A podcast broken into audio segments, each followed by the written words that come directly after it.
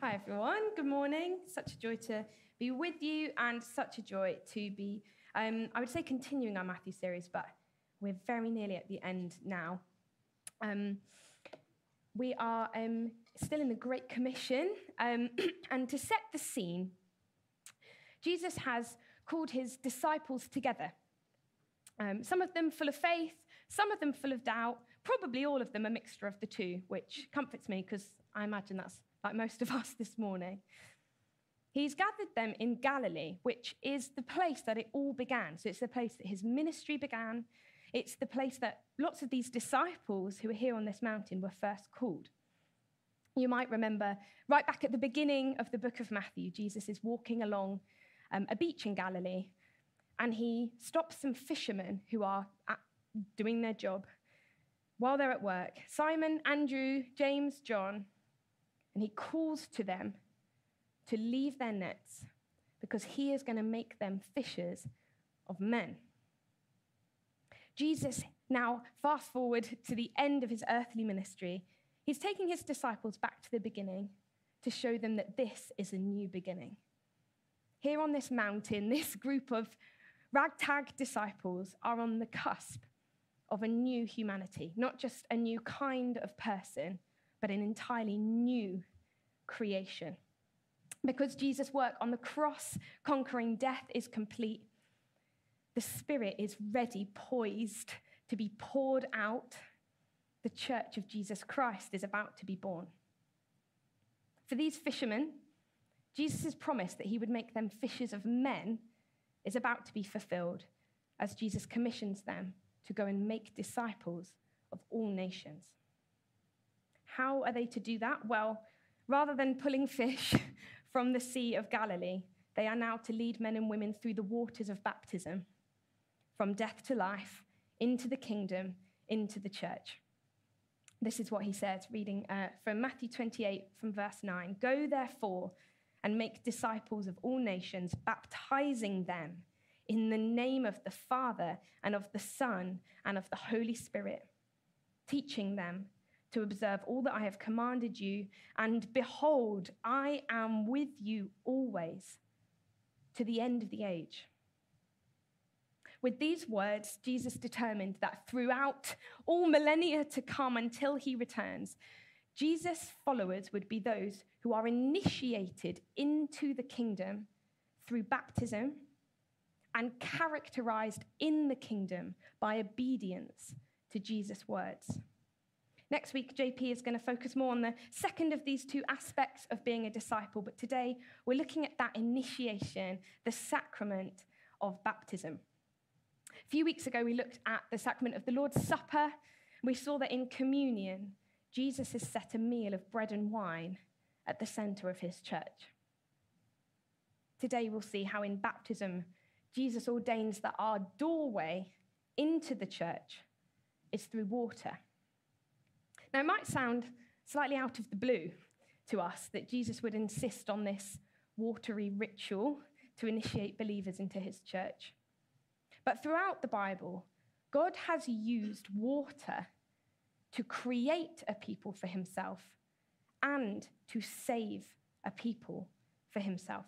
You might be reminded here of creation itself, about which we read that the earth was formed out of water and through water by the word of God.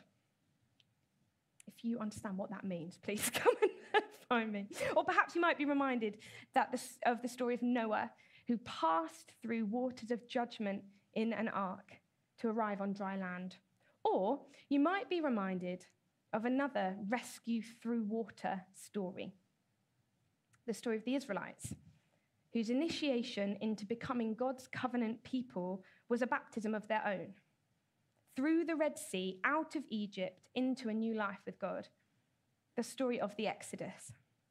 And this is a story that Jesus himself was retelling when he was baptized, amongst other things.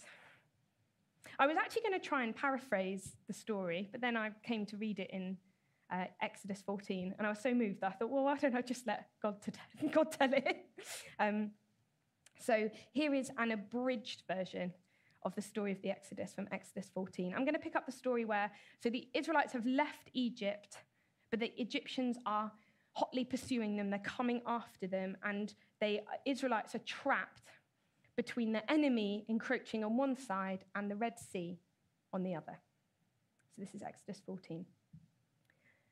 The people of Israel lifted up their eyes, and behold, the Egyptians were marching after them, and they feared greatly. And the people of Israel cried out to the Lord. And Moses said to the people, Fear not, stand firm, and see the salvation of the Lord, which he will work for you today. For the Egyptians who you see today, you shall never see again. The Lord will fight for you and you have only to be silent.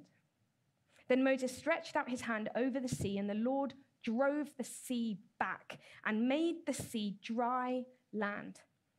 And the waters were divided, and the people of Israel went into the midst of the sea on dry ground. As the Egyptians fled into it, the Lord threw the Egyptians into the midst of the sea. The waters returned and covered the chariots and the horsemen, all of the host of Pharaoh that had followed them into the sea. Not one of them remained. But the people of Israel walked on dry ground through the sea, the waters being a wall to them on their right hand and on their left. This story is our story. We were trapped with an enemy too strong for us, marching after us on one side, and the ocean of God's righteous judgment on the other. We needed a way through the sea. We were in a situation of great distress and fear. Moses' words to the Israelites then are Jesus' words to us Fear not, and see the salvation of the Lord, which he will work for you. The Lord will fight for you, and you have only to be silent. Jesus fought for us. He willingly drowned under the waters of God's judgment so that now we can pass through them without even getting our feet wet. We on dry land pass through what should have drowned us. We were taken out of bondage to another Pharaoh called Satan into a land where we could be ruled by a king whose delight is ruling us in love. This is what baptism means. Baptism points to and seals our own exodus out of sin. We pass through water, following Jesus through death and out the other side. Baptism is our own rescue through water story. Perhaps you haven't yet been baptized, and perhaps the reason that you haven't been baptized is that you are wondering when is the right time? How do I know when I'm ready to get baptized? Well, um, this might be helpful.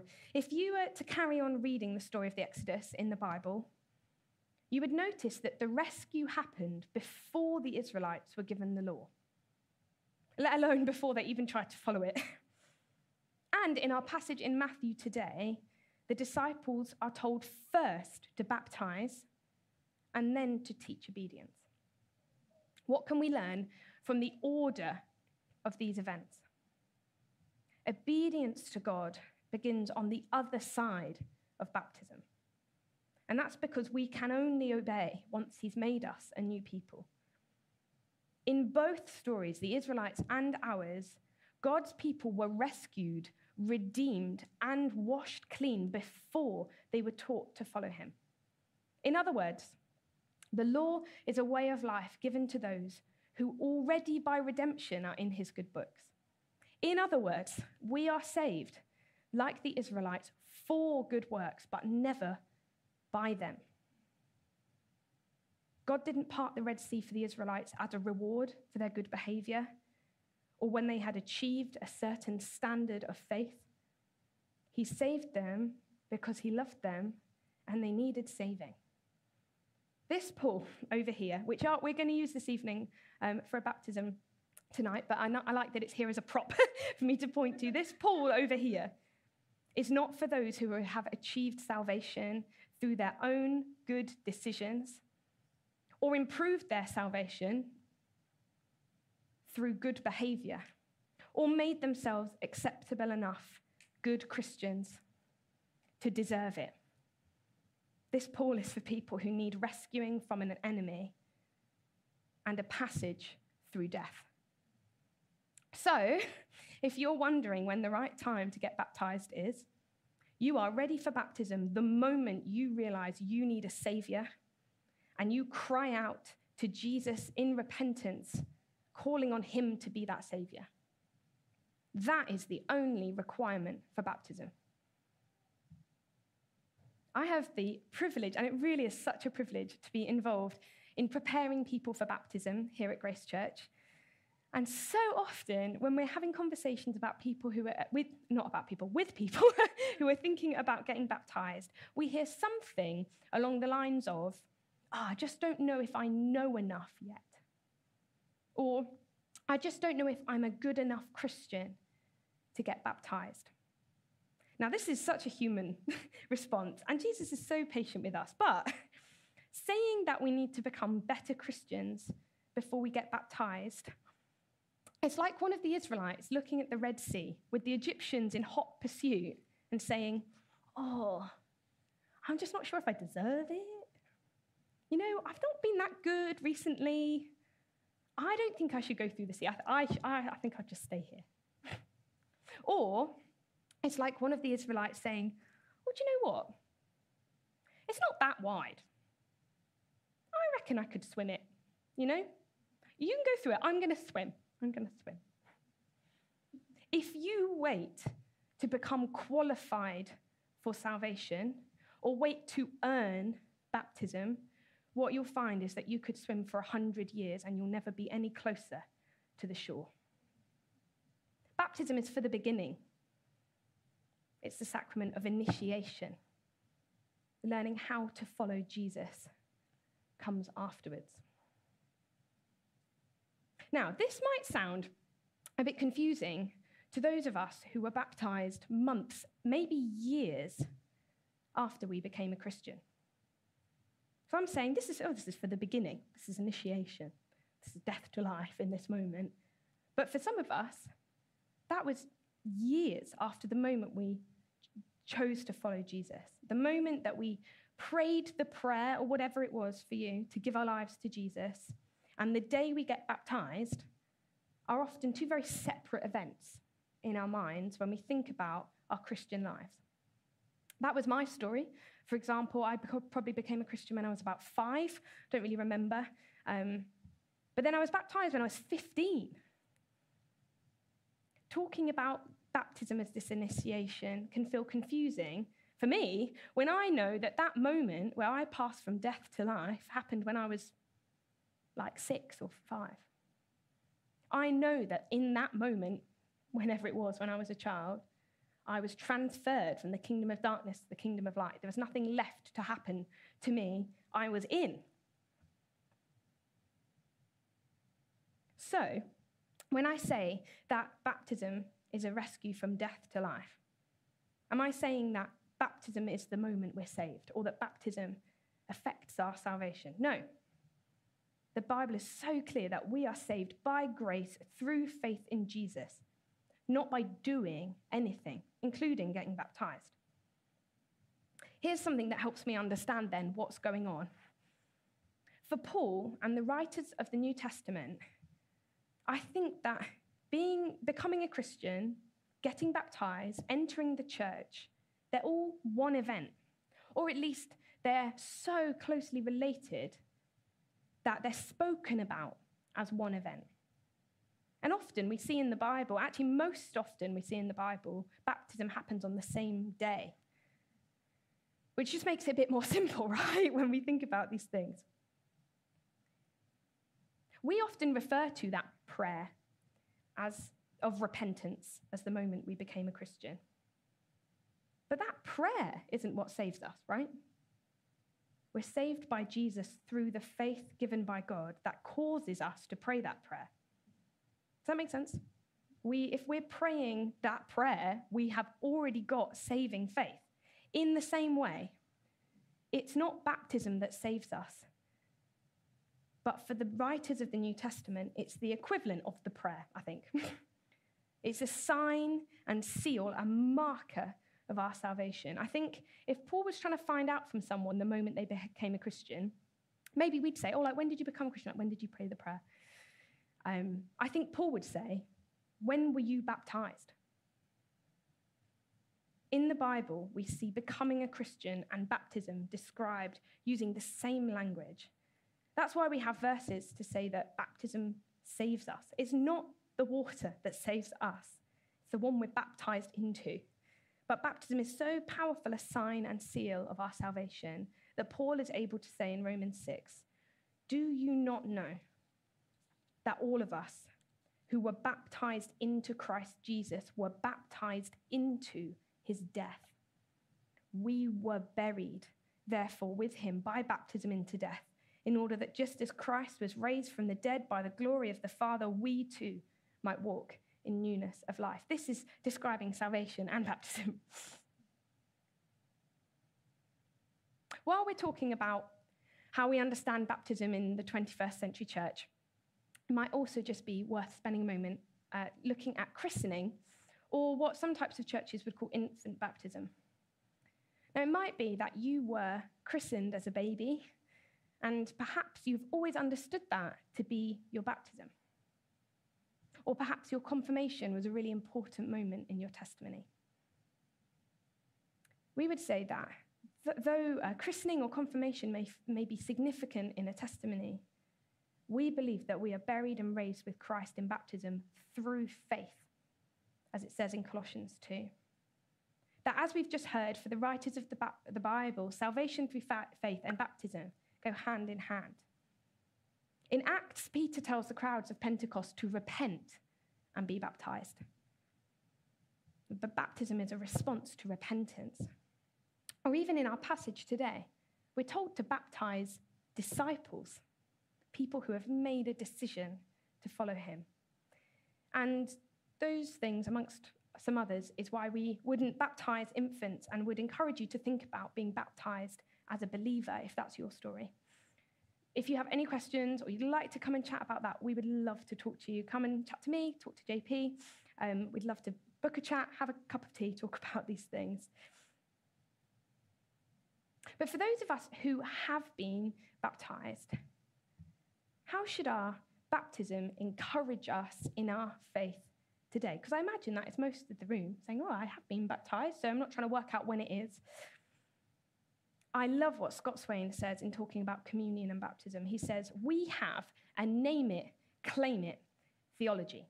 Now, name it, claim it is something that we would rightly be warned against. We don't name and claim things we have no promise of in this life physical healing, money, an easy time, a promotion, countless Christians throughout history, including the disciples, have suffered and suffer great persecution, distress, sickness, and poverty. And for each of us, the Christian life does not remove us from suffering, quite the opposite, in fact. But each of us who are baptized into Christ can name and claim his victorious resurrection as if it were our own we can name and claim that if we have been united with him in a death like his, we shall certainly be united with him in a resurrection like his. We know that our old self was crucified with him in order that the body of sin might be brought to nothing, so that we would no longer be enslaved to sin. Our baptism isn't something we ticked off a Christian to do list a few years ago to remain a date in an old calendar, we must put our baptisms to work as a powerful weapon in the daily Christian life. I've loved reading about Martin Luther doing exactly that. Martin Luther, you might know, began his ministry as a Catholic priest, and he was increasingly distressed at the idea of a God he wasn't righteous enough to please on his own. It was when he was studying the book of Romans that the truth of the gospel hit him like a train, and he realized that neither sacrament nor works could save him, but only the saving work of Christ on his behalf. it might be a strange sort of encouragement to you, as it is to me, that even after this joyful freedom Martin Luther had found in the gospel, he still experienced anxiety, doubt, and spiritual depression throughout his life. His tactic when these times came was to use his baptism as a weapon. Apparently, he could be heard audibly shouting at condemnation that came his way, saying, I am baptized. Apparently, he wrote it on his desk to remember as he was working, translating the Bible into German I am baptized. Not I was baptized, I am baptized. Martin Luther knew better than anyone that it wasn't his baptism that had saved him, but he named and claimed that definitive moment of his baptism, declaring that if he had followed Christ through death, he would follow him into resurrection life, that he was united with him forever, that he was washed clean. I can remember um, as a young child, pro- probably about six years old, um, redoing that the prayer that I'd probably prayed at uh, Stoneleigh or some conference or something when I was a kid, um, to top it up or to check that I'd got the words right. Um, I remember just like doing it now and then just to be sure that I'd properly became a Christian. We're actually like that now, I think. God knows that we're like this, that we doubt, that we waver. He's given us baptism as an objective, visible physical thing that we can't deny has happened. I never have to wonder, like, am I really a Christian? Did I do it properly? I can look back to that day in April when I was 15 and declare, I am baptized. What would it look like for you to make this a habit in your daily life? To use your baptism to speak to the doubt, fear, condemnation, guilt that we all experience from within and from without. If you're struggling at the moment to believe that God loves you, or even that He likes you, that He wants to spend time with you, you are baptized. That means that the words over, of the Father over Jesus at his baptism are the same words he spoke over you at yours. And God never changes his mind. This is my son or daughter whom I love. With him I am well pleased. If you're struggling at the moment to believe that your future in God is secure, you are baptized.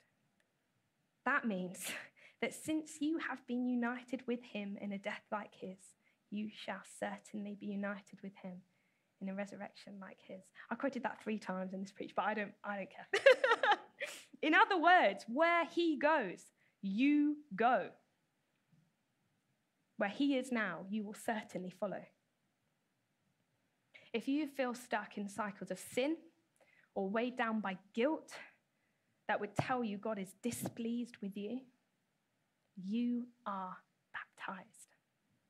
That means, in the words of Calvin, we should be very certain that whatever time we were baptized, we are once and for all washed and purged for as long as we live. Thus, every time we fall again into sin, we must recall the memory of our baptism and through it grow strong in our confidence that our sins are always forgiven us.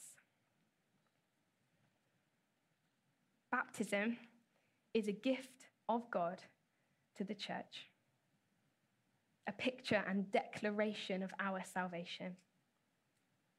As we act out our story in baptism, God teaches us what He's done for us in saving us by His grace. In baptism, we are caught up into the story of God's people who are saved through water into new life.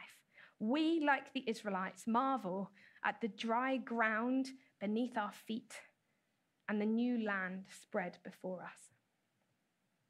Tim Suffield at, over at King's Church Birmingham writes about the resurrection this Jesus did not return to us.